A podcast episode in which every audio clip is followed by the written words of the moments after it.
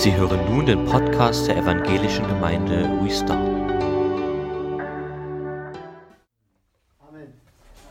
Ich weiß nicht, ob euch das auch manchmal so geht. Manchmal geht es einem gut und irgendwie von Knall auf Fall ändert sich eine Situation, es geschehen Dinge und du spürst auf einmal, bist du mittendrin in irgendeiner Krise, die nicht geplant war, manchmal hat es sich angedeutet. Und dann, die, also umgangssprachlich, man geht dann irgendwie in sich und fängt an nachzudenken. Und da gibt es so verschiedene Punkte. Und wenn mir das passiert, dann, ähm, dann mache ich doch sowieso eine Abrechnung mit mir selber. Und das eine, was so ein Punkt ist, ist, äh, dass ich mir sage, das einzig wirkliche Motiv für das, was ich tue oder gegebenenfalls nicht tue, sollte das Gute sein. Amen. Also ich denke, das ist ja eigentlich das, was wir alle wollen. Es ist ja niemand, der sagt, ich will jetzt böse sein. Ich will der Haudegen der Nation sein oder sowas. Sondern eigentlich so ganz tief drinne, aber gut sein. Und es ist halt so eine Frage, ähm, was ich jetzt tue oder was ich nicht tue. Ist das gut? Dann stellt sich die Frage, die Bibel sagt, nur einer ist gut, Gott. Und dann kommt man irgendwie dann, kann Gott das auch tun oder nicht?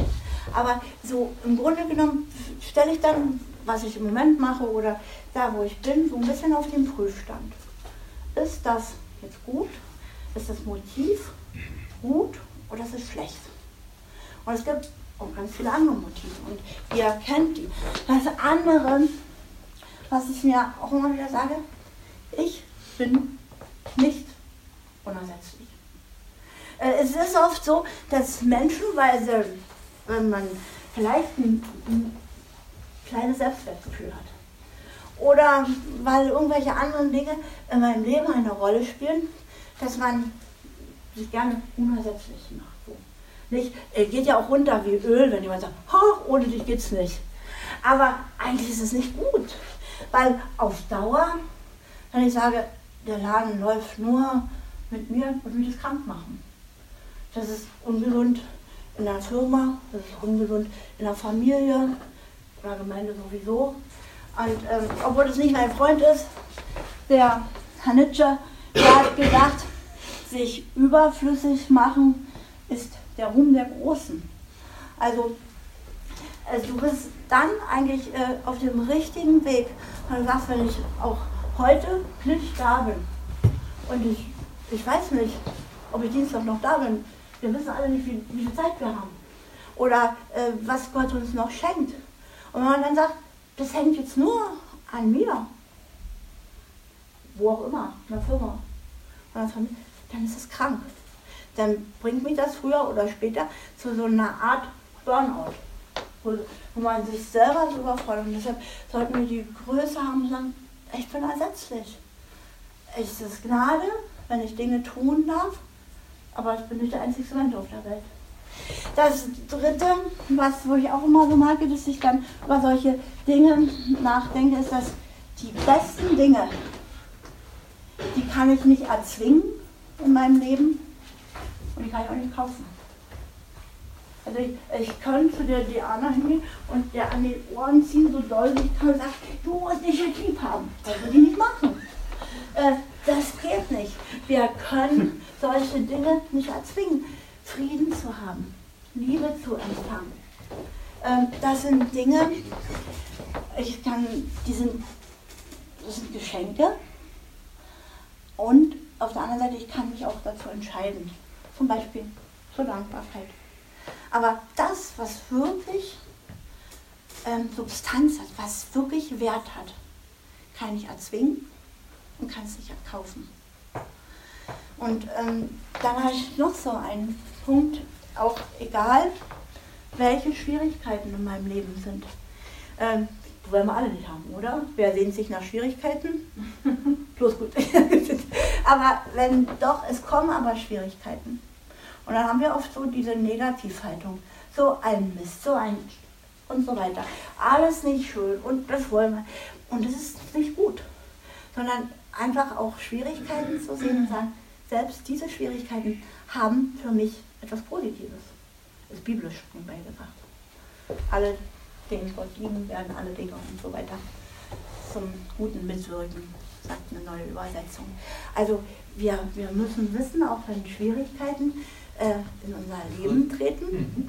Ich habe mal eine Zeit lang immer so gehadert. Also ach, ich will keine Schwierigkeiten. Dann habe ich mir so ein Blatt geschrieben, A4, und da habe ich dann so mit dicken roten Edding draufgeschrieben, ich danke dir, Herr Jesus, dass ich aus dieser Situation stärker herausgehen werde, wie ich da hineingekommen bin. Und das habe ich mir so vor meinen Schreibtisch gepflastert. Und immer, wenn ich das dann gelesen habe, habe ich das manchmal auch ausgesprochen. Und ich denke, das ist wichtig. Also wenn wir in so Krisenzeiten sind, ganz besonders. Dann noch etwas, ähm, nichts auf dieser Welt ist in Stein gemeißelt. Schon, aber es ist alles vergänglich. Und deshalb dürfen wir, wir dürfen uns die Freiheit nehmen, unsere Meinung zu revidieren. Manchmal denken Menschen, die brechen sich eine Krone, einen Zacken aus der Krone, nicht die Krone, aber einen Zacken aus der Krone, wenn die sagen, also ich habe gestern zwar so gedacht, aber ich sehe das heute anders. Wir dürfen das. Wir dürfen die Meinung, die wir haben, revidieren, wir dürfen uns verändern. Das ist so, so ganz wichtig, dass wir da auch eine, ähm, eine Freiheit haben, weil das bedeutet auch, dass wir in Erkenntnis wachsen und zunehmen. Und dass nicht alles so starr ist. Ähm, sicherlich, manche Dinge sind klar, was Gott anbetrifft, was sein Wort anbetrifft. Aber in unserem Leben werden wir Meinungen haben, die, wo ich sage, ich sehe heute durchaus manches anders wie vor 20 Jahren. Was ganz wichtig ist, dass wir uns fragen, welcher Mensch, ich spreche jetzt bewusst von Mensch und nicht von Gott, welcher Mensch hat das Allermeiste in meinem Leben zu sagen? Und dann musst du überlegen, ob es gut ist. Dass es genau dieser Mensch ist, der das ganz, der so, so ganz viel zu sagen hat. Äh, man kann diesenjenigen Coach nennen, man kann ihn Lehrer nennen, man kann ihn Trainer nennen oder sonst irgendwie. Aber wir müssen gucken, wer ist das? Wer hat in meinem Leben so das meiste zu sagen? Und dann müssen wir gucken, wenn es ein Lehrer ist, ob er denn ein guter Lehrer ist. Oder ein guter Trainer. Was zeichnet einen guten Trainer aus? Dass der seine Schüler oder seine Leute, die er da betreut, äh, so fördert, dass sie über sein eigenes Maß hinausgehen. Also die dann nicht eine Krise kriegen und sagen, das ist halt den Unterricht und der ist ja noch viel besser wie ich. Also muss der wieder auf die Mütze geben, dass er nicht so groß wird. Das ist krank. Ein guter Lehrer fördert seine Schüler über sein eigenes Maß hinaus und lässt sie dann noch los. Und, ähm, und das ist ungesund und ähm, manchmal gibt es dann so Revierkämpfe. Bei den Frauen heißt das Zickenkrieg, bei den, bei den Männern Hengstbeißen oder irgendwie so. Aber alles das ist nicht von Gott. Und das Letzte, was auch unseren Weg so, äh, wenn, man, wenn, ich über, wenn ich in Krisensituationen äh, nachdenke, wir hören es immer, aber wir leben es nicht, dass wir dahin kommen und sagen, äh, der Weg ist schon das Ziel. Wir sind immer so geeicht, dass wir sagen, wenn ich meinen Abschluss habe, dann bin ich glücklich. Wenn ich die Frau oder den Mann habe, dann. Oder wenn ich Kinder habe. Oder wenn ich diesen Job gekriegt habe. Oder ich ein A4 fahre. Oder so. Dann bin ich glücklich. Aber es wird nie passieren. Weil der Weg dahin der sollte mich mit Dankbarkeit und Freude erfüllen. Und nicht nur dieses, ich will, ich will jetzt irgendwas erreichen und wenn das, du wirst nie, wir werden nie glücklich werden. Ich fahre immer noch mit dem Fahrrad. Auch gut. gut auch. Ich auch manchmal. ähm, äh, aber das ist, es ist so wichtig, dass wir nicht nur so sagen, also wenn, dann bin ich, dann werden wir nie, werden nie glücklich sein. Äh, es wird immer irgendwas offen sein.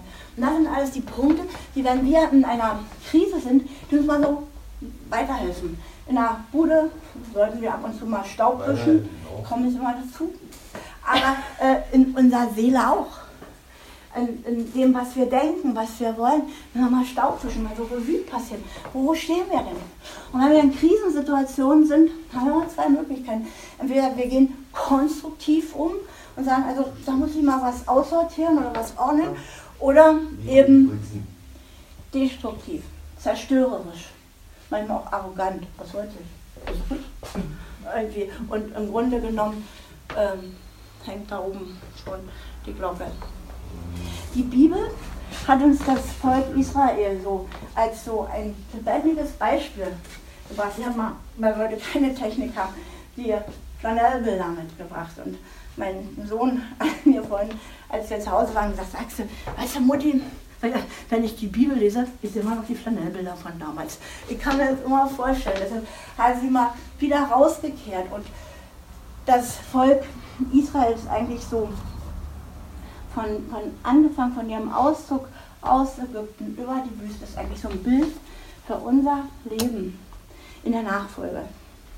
Und ähm, ich will mal so einen, einen Teil rausgreifen und fängt das im 4. Mose 20 an, ab Vers 14. Ich möchte es mal mit euch lesen. Und zwar von Kadisch aus sandte Mose Boten zum König der Edomiter und ließ sie fragen, deine Brüder, die Israeliten, lassen wir ausrichten, du weißt, was wir durchmachen mussten. Unsere Vorfahren zogen nach Ägypten hinab und lebten dort eine lange Zeit, doch die Ägypter misshandelten uns unsere Vorfahren. Als wir dann zum Herrn um Hilfe schrien, erhörte er uns und sandte seinen Boten, der uns aus Ägypten führte. Nun lagern wir bei Kadesh, einer Stadt an der Grenze deines Landes. Lass uns bitte durch dein Land ziehen. Wir werden weder deine Felder noch deine Weinberge betreten und auch kein Wasser aus euren Brunnen trinken. Wir bleiben auf der Straße des Königs. Wir werden, werden weder nach rechts noch nach links abbiegen, bis wir dein Gebiet durchquert haben. Doch der König, der Edomiter, antwortet, ihr dürft nicht durch mein Land ziehen, sonst ziehe ich euch mit meinem Heer entgegen. Da entgegneten die Israeliten wieder, wir werden auf der Straße bleiben. Wenn wir oder unser Vieh von deinem Wasser trinken, wir werden es bezahlen. Wir wollen nur zu Fuß durch dein Land ziehen. Doch der König von Edom blieb dabei, nein, ihr dürft nicht hindurchziehen. Gleichzeitig zog er ihn mit einem großen Heer gut bewaffneter Krieger entgegen. Und weil die Edomiter die Israeliten nicht durch ihr Land ziehen ließen, waren die Israeliten gezwungen, einen anderen Weg einzuschlagen. Das ist ja manchmal halten wir den Feind für unseren Bruder. Warum sagen die hier zu den Edomitern lieber Bruder? Weil die Edomiter, die hatten eigentlich dieselben Vorfahren, weil die Edomiter, die stammen von Esau ab. Und wir wissen, Esau war der Bruder von Jakob. Und jetzt sind die schon äh, ziemlich am Limit. Man nimmt an, dass es so im 39. und 40. Jahr ihrer Wüstenlandung war. Also die sind schon. Und jetzt erklären die denen ihr Leid so, äh, du musst es verstehen, wie wir in Ägypten waren und ausgezogen sind. Und sie hoffen mit Verständnis vom König. Und wisst ihr, und der ist hart. Früher hat man gesagt, wie grob Stahl. Ich weiß nicht, ob man das heute noch so sagt. Aber der, der ist hart wie Eisen. Äh, nein, er setzt nicht einen Fuß auf unser Land. Und da habe ich mir gewünscht, dass wir gegenüber dem Feind dieselbe Brachialität haben. Amen. Dass wir es nicht zulassen, dass Satan oder der Teufel auch nur einen Millimeter auf unser Land setzt. Und dass er da machen kann, was er will, zu sagen, nein, nichts. Nicht so eine kleine Lüge. Und ich werde aus der Firma nicht einen einzelnen Kugelschreiber mitnehmen. Und ich werde auch dieses nicht lernen. Ich werde auch meine Gedanken Zucht halten. Und ich werde den anderen nicht mit meinen Augen ausziehen und dann die Gedanken spielen lassen. Ich werde das nicht zulassen. Ich werde dem Feind nicht einen Millimeter geben. Genau. Und das, und das ist das, was so wir wirklich auch vom Feind lernen müssen. Dass wir äh, unser Hoheitsgebiet das, was Gott uns geschenkt hat, nicht aufgeben, sondern dass wir es wirklich verteidigen. Und dann gehen die nochmal und sagen, Mensch, selbst wenn unsere, unsere Tiere, egal was wir trinken, wir werden, werden selbst das Trinkwasser bezahlen. Ich habe so klargestellt, nichts da. Und wenn es nicht reicht, dann kommen wir mit unserem Herr entgegen. So ist der Feind. Wir, wir sollen keine Giftner werden. Aber die Bibel sagt, wir sollen klug sein wie die Schlangen. Wir sollen nicht die Tür auch nur ein kleines bisschen aufmache. Und wenn ich weiß, dass dieser Film Mist ist, dann gucke ich mir den nicht an. Dann höre ich auf, wenn ich mittendrin mag. Also mein, mein Ruby, der guckt gerne Trickfilme. Und ich bin manchmal wirklich erschrocken. Ich denke wirklich, dass, äh, wenn wir mal so sitzen, irgendwie kommt immer irgendwelcher Müll da drin vor. Und dann sagt, komm, wir hören es auf, wir tun was anderes. Also wir müssen einfach wachsam sein. Wir gehen nicht einen Millimeter von dem zurück, was Gott uns gegeben hat. Der Feind kann hart sein. Aber wir sollten da mal so lernen und sagen, wir wollen auch genauso sein. Wir wollen unser Land Licht hergeben. Für nichts und für wieder nichts. Und dadurch waren sie jetzt gezwungen. Sie hätten ja so geradewegs durchgehen können, nicht? auf dieser Straße der Könige vorbei an der Stadt Petra, die noch irgendwie mal bekannt ist. Äh, total toll irgendwo. Als müssen die nochmal so einen richtigen Schlängel so laufen. Und das Enttäuschung, dann so ein Kriegsaufgebot des Feindes, also kein freundliches. Das ist die erste Phase. Enttäuscht, wieder was nicht geklappt. Wieder Umwege. Nochmal ein paar Kilometer mehr. Und dann kommt diese zweite Phase. Man es gerade so verkraftet auf dem, an dem Berg Hor. Da sagt Gott dann zu Mose, hey, komm mal her, wir müssen beide reden. Und Mose geht hin und sagt, du, Aarons Zeit ist rum. Dir, wir werden seine Kleider ausziehen und du nimmst ihn Eleazar und ihr geht hoch auf den Berg und er wird die Kleider, die du Aaron ausziehst, dann ja, musst du Eleazar anziehen. Und dann kommt Aaron nach Hause zu mir. Seine Zeit ist zu Ende. Jetzt muss man sich das mal vorstellen, so, wenn so, das waren zwei Brüder, die haben manche Schlacht geschlagen. Als Mose gesagt hat, oh Gott, ich kann nicht reden, er sagt, hier, Aaron spricht. Also die waren so verquickt. Und jetzt reißt Gott seinen Bruder so von seiner Seite. Und gestern davon gesagt, so meine beiden Söhne, die waren da, dann sind die so vor mir gegangen und da habe ich gedacht, die sahen so aus von hinten wie, wie ein und dasselbe. So. Und da weiß ich, wie die manchmal zusammenhängen und wie die sich freuen. Und ähm, hat Jonathan mal zu mir so gesagt, weißt du, Mutti, mein allerbester Freund, den ich auf dieser Erde habe, das ist mein Bruder. Und da habe ich mir das so vorgestellt, was da so in dem Mose vorgeht. Dann jetzt Gott sagt, du, geht hoch und verabschiede dich. Da sind die nicht so tanzend mit Tambourin hochgejodelt, oh, Gott ist gut oder so. Ich kann mir vorstellen, dass da Tränen geflossen sind. Weiß ja nicht, steht da drin, aber wenn ich mich da so reinversetze, dass er sagt, jetzt, mein Bruder ist jetzt auch noch weg, muss ich loslassen. Und dann passiert genau das. Ja. Wir sind da oben auf dem Berg, Klamottenwechsel, alle gesagt, Aaron zieht seine Gewande aus oder Mose zieht sie ihm aus und Eleazar zieht sie an und vielleicht hält er seinen Bruder noch so im Arm mhm. und sagt er, wir sehen uns auf der anderen Seite.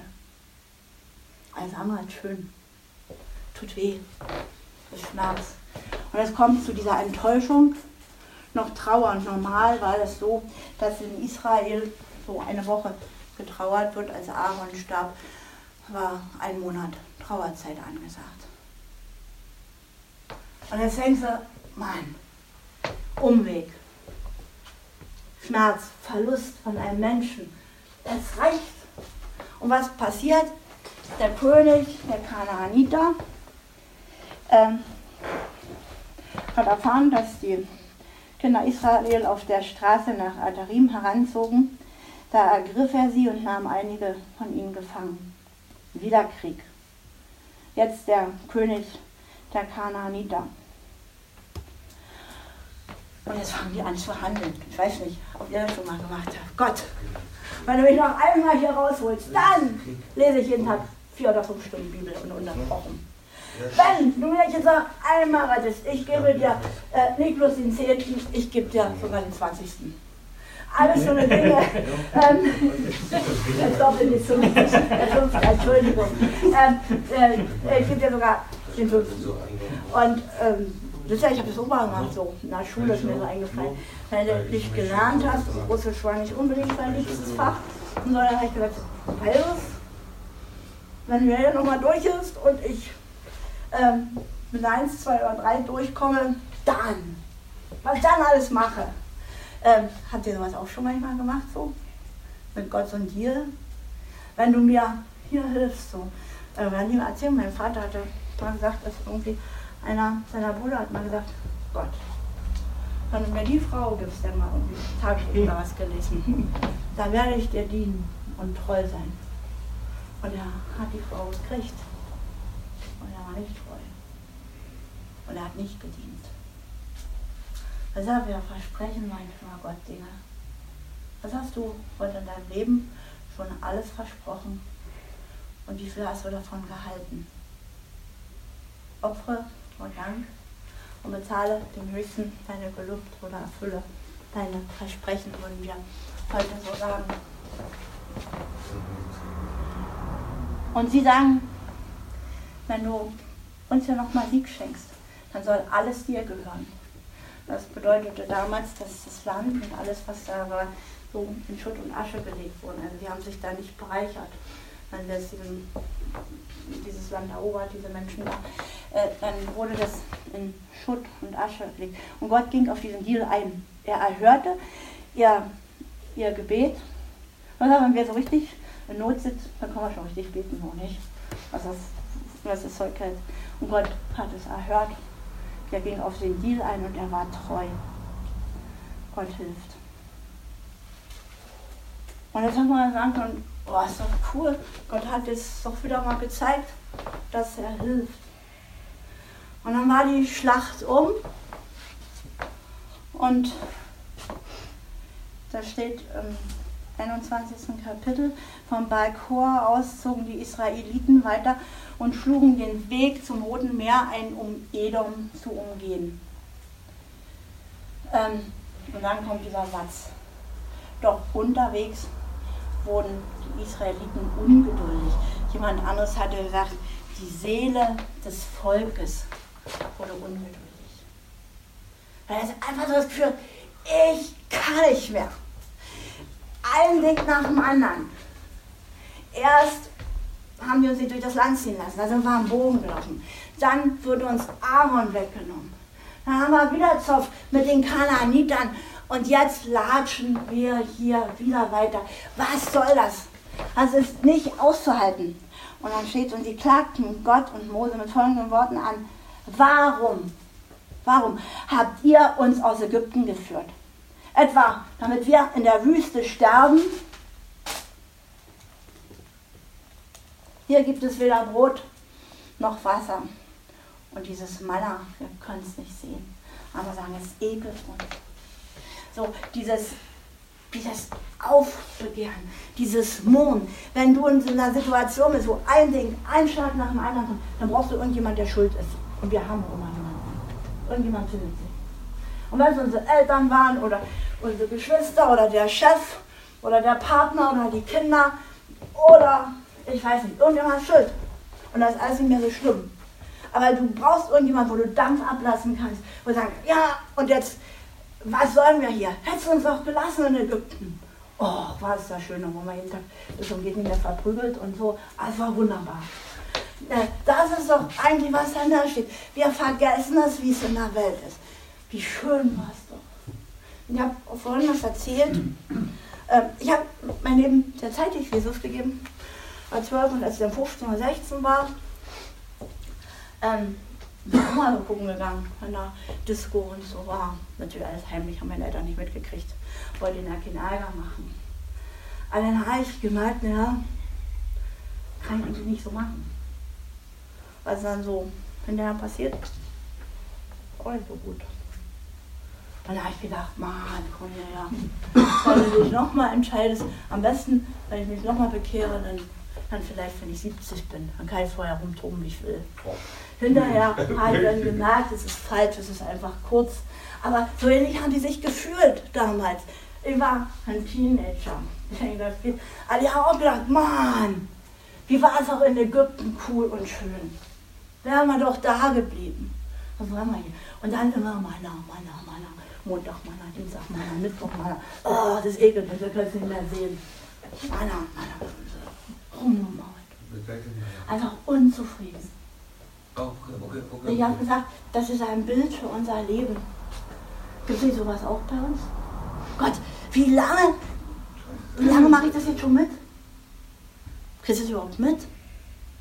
Hättest du mich doch da gelassen, da wo es war damals, da ging es mir gut. Ich, hab, ich unterhalte mich manchmal mit Menschen.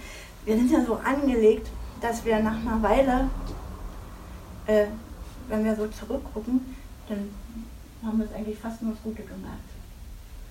Gott schenkt das, wenn. Also ich weiß, als ich meine, meine, meine Babys zur Welt gebracht habe, ich weiß nicht mehr, dass es schlimm war. Ich weiß nur noch, ich habe ein Kind im Arm gehabt und das war cool. und das war schön und da habe ich mich gefreut und da, da ich überhaupt nicht mehr, dass das mächtig anstrengend sein kann. Du, du, du vergisst das. Und so sind wir eingerichtet, dass wir diese schlimme, äh, als meine Kinder klein waren, ich denke heute nicht mehr dran, dass ich sechs, sieben Jahre nicht eine Nacht durchgeschlafen habe, sondern immer zwei, dreimal aufgeschlafen. Das juckt mich heute nicht mehr. Ich weiß nur es war einfach cool, als ich meine Kinder hatte. Es ist einfach schön. Wir vergessen das. Und die haben es vergessen, wie es war, äh, verprügelt zu werden, Hunger zu haben, ausgepeitscht zu werden, weniger, um, um noch mehr zu leisten und angetrieben zu werden, noch mehr Druck zu haben. Und sie klagen Gott an und Mose. Und bisher, ich mal ganz ehrlich, hast du das letzte Mal gemobbt? Dich beklagt. Oh, okay. Aber ja meine Bilder, ich ganz vergessen. Die haben jedenfalls sehr mächtig auf den Pudding gehauen. Und die waren außer sich.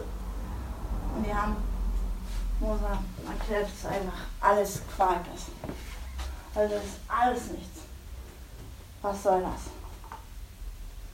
Also wenn, wenn du für einen Menschen alles machst, du gibst alles, was du kannst, gibst ihm deine ganze Liebe, alles, was er braucht. Du investierst dich bis zum Ende und dann steht derjenige da und sagst du, du, kannst mir mal. Ich brauche dich nicht alles, was du machst, ist Mist. Soll uns doch wehtun, oder?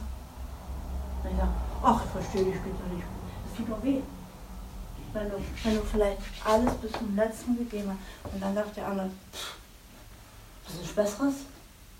Das ist jetzt, das kannst du alles, kannst alles stecken lassen. Oder alles nicht. Ich will das, ich mein altes, bescheuertes Leben zurückhaben. Das haben die gemacht. Und ich, und ich glaube, dass Gott das sehr wehgetan hat. Naja, ein bisschen rumspielen.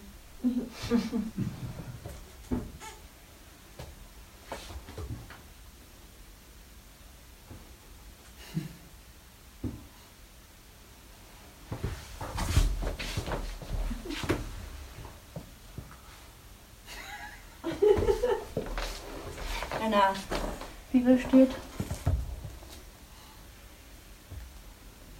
Da schickte der Herr Giftschlangen. Und viele der Israeliten wurden gebissen und starben. Dann muss man mal eins überlegen. Ich habe gesagt, von, das war im 39. oder 40. Jahr ihrer Wüstenwanderung.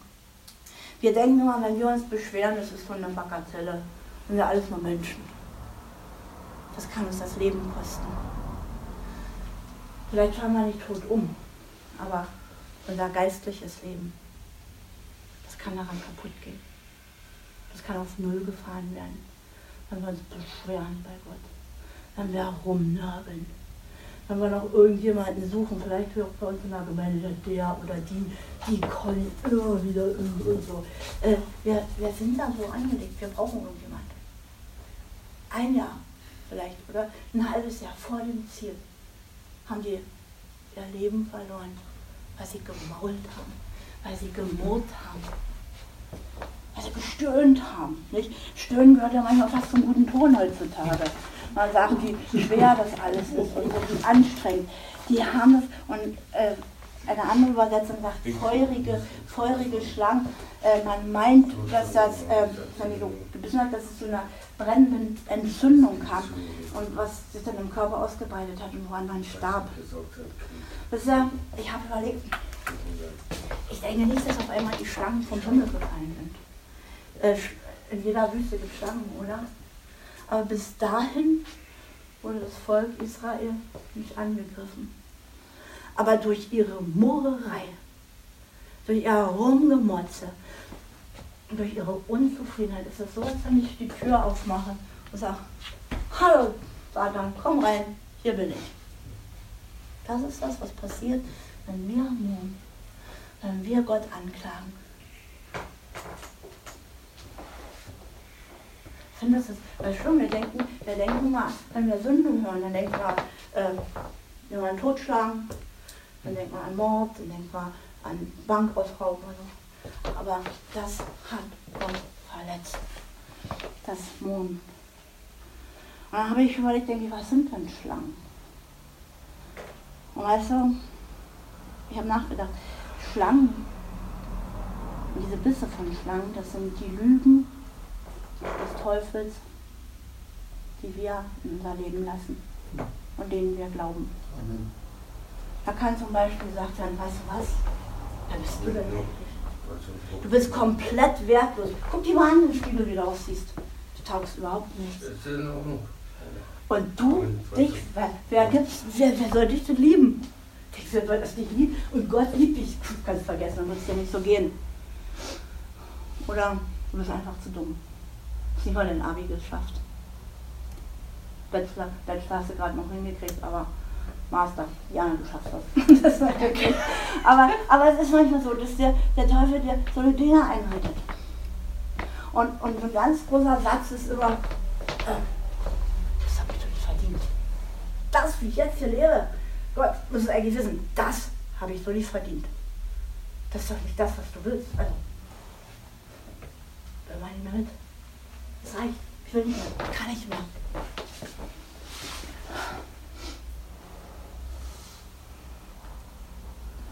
Was ist, wenn es dann so um Leben und Tod geht? Und dann mal dann unsere Karre nicht mehr vor und nicht zurück kann. Dann fangen wir wieder an nachzudenken. Und das haben die auch gemacht.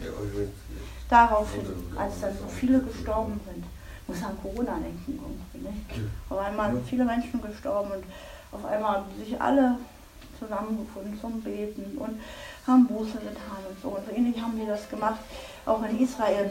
Da sind die zu Mose gegangen, zu demjenigen, der eigentlich, äh, den sie gerade angeklagt haben. Du bist schuld. Und dann, als drei Mann gestorben sind oder ein paar mehr, dann gehen sie und sagen, wir haben Schuld auf uns geladen.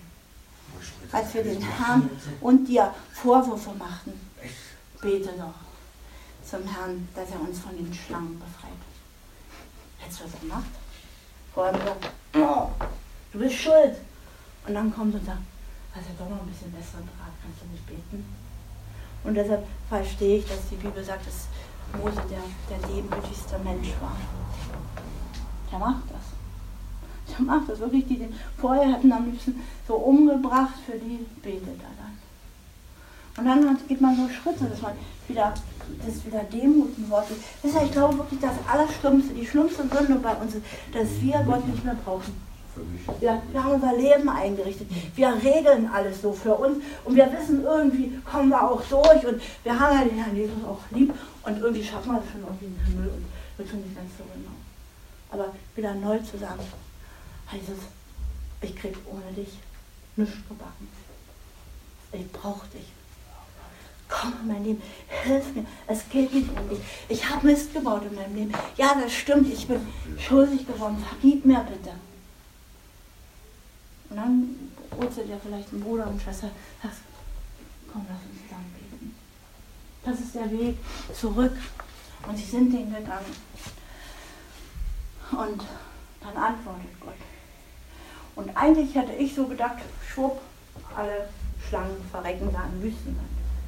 Aber es steht nicht da, dass Gott die Schlangen weggenommen hat, sondern Mose sollte eine eherne Schlange also man sagt eine bronzene Schlange, formen sie auf einen Stab erfüllen. Gott nimmt uns nicht raus. Der, der Satan wird weiter zu dir Lügen sprechen. Du wirst vielleicht immer noch so zu kämpfen haben. Du bist ja noch, du bist noch nicht in dem Land, ich auch nicht. Aber wir sind auf dem Weg dann. Der Weg ist das Ziel. Wir sind noch in der Wüste. Die Schlangen sind nicht verschwunden. Gott nimmt dich nicht aus jeder Anfechtung, aus jeder Schwierigkeit heraus. Ach komm, ich pack dich und warte.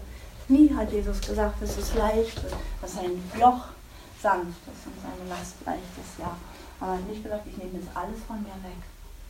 Die Schlangen sind geblieben, aber dann musstest du, mussten die Leute eine Entscheidung fällen. Entweder man ist immer noch hektisch umhergekommen, kommt da eine Schlange oder hier, und was passiert jetzt? Wäre ich gebissen, wäre ich nicht gebissen, renne ich weg, äh, nehme ich mir einen Knüppel und schlag die tot. Oder ich lasse das alles bleiben und ich fange an zu glauben. Und ich sage, ich gucke dahin.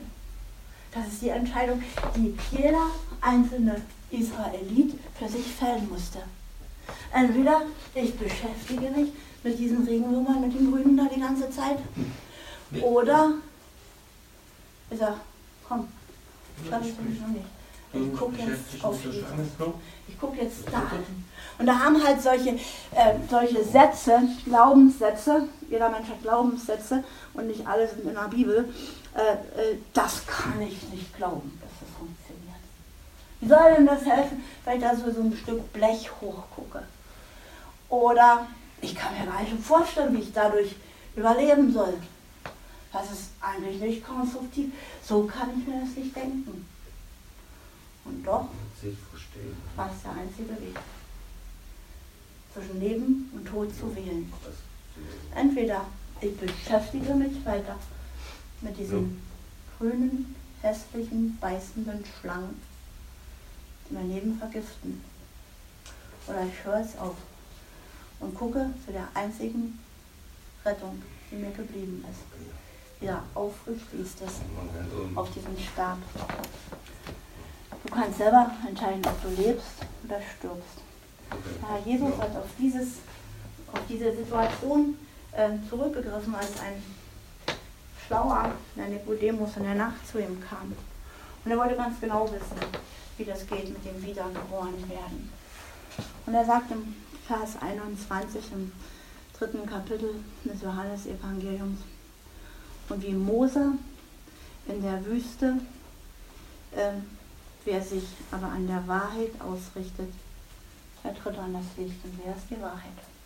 Jesus. Jesus selber. Amen. Und er musste genauso erhöht werden. Amen. Und er ist gestorben an, an diesem Kreuz. Und wenn wir heute genau dasselbe tun, dann wir hören es auf, uns ständig um uns zu drehen und die Schlangen, die da um uns kriechen, äh, uns selber zu verteidigen, uns selber zu retten, sondern wir gucken jetzt auf Jesus und wir laden ihn ein. In diesem Kapitel steht übrigens der weltberühmte Satz. Also hat Gott die Welt geliebt, dass jeder, der an ihn glaubt, zu ihm aufschaut, nicht verloren geht, sondern das ewige Leben hat. Amen. Sag nochmal, es war ganz kurz. Bevor sie das Land Kanaan erreicht hatten. Und manchmal ist das bei uns so. Du stehst so ganz kurz davor, diesen Durchbruch in deinem Leben zu haben. Und dann fängst du an rumzumaulen. Dann fängst du an, dich zu beschweren. Dann fängst du an, einfach unzufrieden zu sein mit Gott.